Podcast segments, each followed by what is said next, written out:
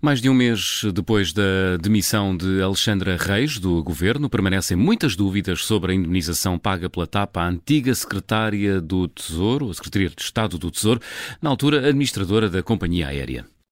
O caso levou à admissão de Pedro Nuno Santos do, do cargo de Ministro das Infraestruturas, levou também à criação de uma comissão parlamentar de inquérito sobre a gestão da TAP. Os trabalhos devem, de resto, arrancar nas próximas semanas. Com muitas dúvidas, o especialista em gestão turística, Pedro Castro, vai entregar na União Europeia uma caixa relacionada uh, com este caso, em particular com a passagem de Alexandra Reis pela TAP e mais tarde pela NAVE. Uh, Pedro Castro junta-se agora a nós por telefone. Bom dia. Uh, O que é que o levou a preparar-se para entregar esta caixa na União Europeia? Bom dia. Esta caixa foi entregue esta manhã e tem por base duas sentenças uh, prévias do Tribunal de Justiça Europeu que condenam uh, Portugal. Uma em dois mil e dezasseis, por incumprimento da lei europeia sobre a atribuição de slots, e outra sentença em dois mil e dezoito, por não execução da dita sentença.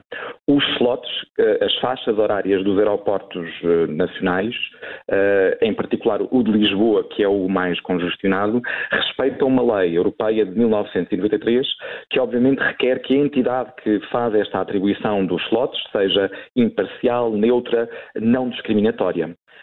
O governo apenas corrigiu esta situação em dois mil e vinte, quando, numa tentativa de cumprir a tal, as tais sentenças que mencionei há pouco, uh, nomeia a NAVE como a entidade uh, para atribuir esta, uh, estes, estas faixas horárias, reconhecendo à NAVE essas características de ser objetiva, neutra, não discriminatória. Ora, o que o, o Governo fez, e isto temos prova hoje, foi justamente o contrário. Ele utilizou o Conselho de Administração desse órgão para, nomeadamente, uh, um, nomear um Um, membro, um ex-membro do governo como vogal, Pedro Ângelo, que se mantém nas suas funções, e nomear também uma ex-administradora da TAP. Ora, a TAP é aquela que mais slots tem no aeroporto de Lisboa e, portanto, a mais interessada. Ao nomear este tipo de uh, perfis para o Conselho de Administração, obviamente estamos aqui a dar a volta à questão da imparcialidade, de neutralidade e de não discriminação.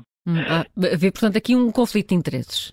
Um alto conflito de interesses acrescido com o facto do regulador, que é a ANAC, um, e no fundo ser aquela entidade uh, que com, contra o, através da qual nós podemos uh, tentar corrigir esta situação, também ela tem um Conselho de Administração nomeado pelo mesmo Ministério. Nós temos o Ministério das Infraestruturas, que é simultaneamente governo, mas também é operador económico, através da TAP, e é o, a entidade que tutela e que nomeia todas estas entidades importantes para guardar esta imparcialidade e esta neutralidade no setor, que obviamente voltamos aqui à estaca zero em relação às sentenças uh, do Tribunal de Justiça Europeu. Portanto, esta queixa tem por base uh, evidências e ao mesmo tempo duas sentenças anteriores. E, portanto, que, que resultados espera conseguir obter e em que tempo? Há um prazo para que haja alguma decisão? Infelizmente, a, a, digamos, a Comissão dá-se cerca de doze meses de, de, de prazo para fazer este tipo de avaliação. Não consigo ter, a, portanto, nesse sentido, uma, um, uma confirmação de qual deste, deste momento ou em que momento é que a Comissão terá uma decisão. Aquilo que esta queixa sim poderá fazer é alertar Uh, não só os meios de comunicação, mas também o próprio governo para as próximas nomeações que seguem. Não é? A NAVE continua sem um presidente do Conselho de Administração, certamente não será indicado ter um ex-administrador da TAP ou um ex-membro do governo, que não nos podemos esquecer, o governo nesta matéria não é parte desinteressada, ele é um operador económico. E nós tivemos ainda a semana passada Michael O'Leary, o C E O da Ryanair, a dizer, bom, a situação do aeroporto de Lisboa é também um pouco uma situação causada pela parcialidade do governo e a forma como ele lida com os slots, justamente no aeroporto de Lisboa. Estas entidades são essenciais para que nós, consumidores, passageiros, possamos ter acesso a transporte e a uma rede aérea que interessa o país. E, de alguma forma, Pedro Castro, parece-lhe que esta Caixa que vai apresentar pode condicionar ou fazer parte das, do âmbito da Comissão de Inquérito que foi, entretanto, criada pelo Parlamento?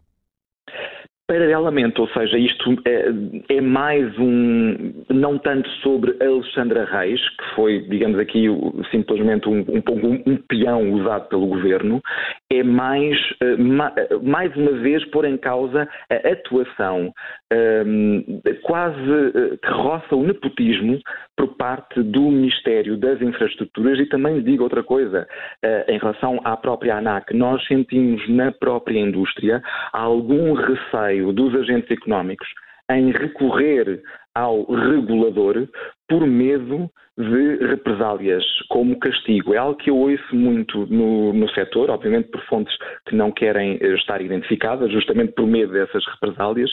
Nós não podemos viver num setor em que quer as entidades que são supostamente objetivas, neutras, imparciais, quer as que as regulam, têm este tipo de comportamento, incentivado, obviamente, pelo tipo de nomeações que o Governo faz. E estas nomeações não são desinteressadas.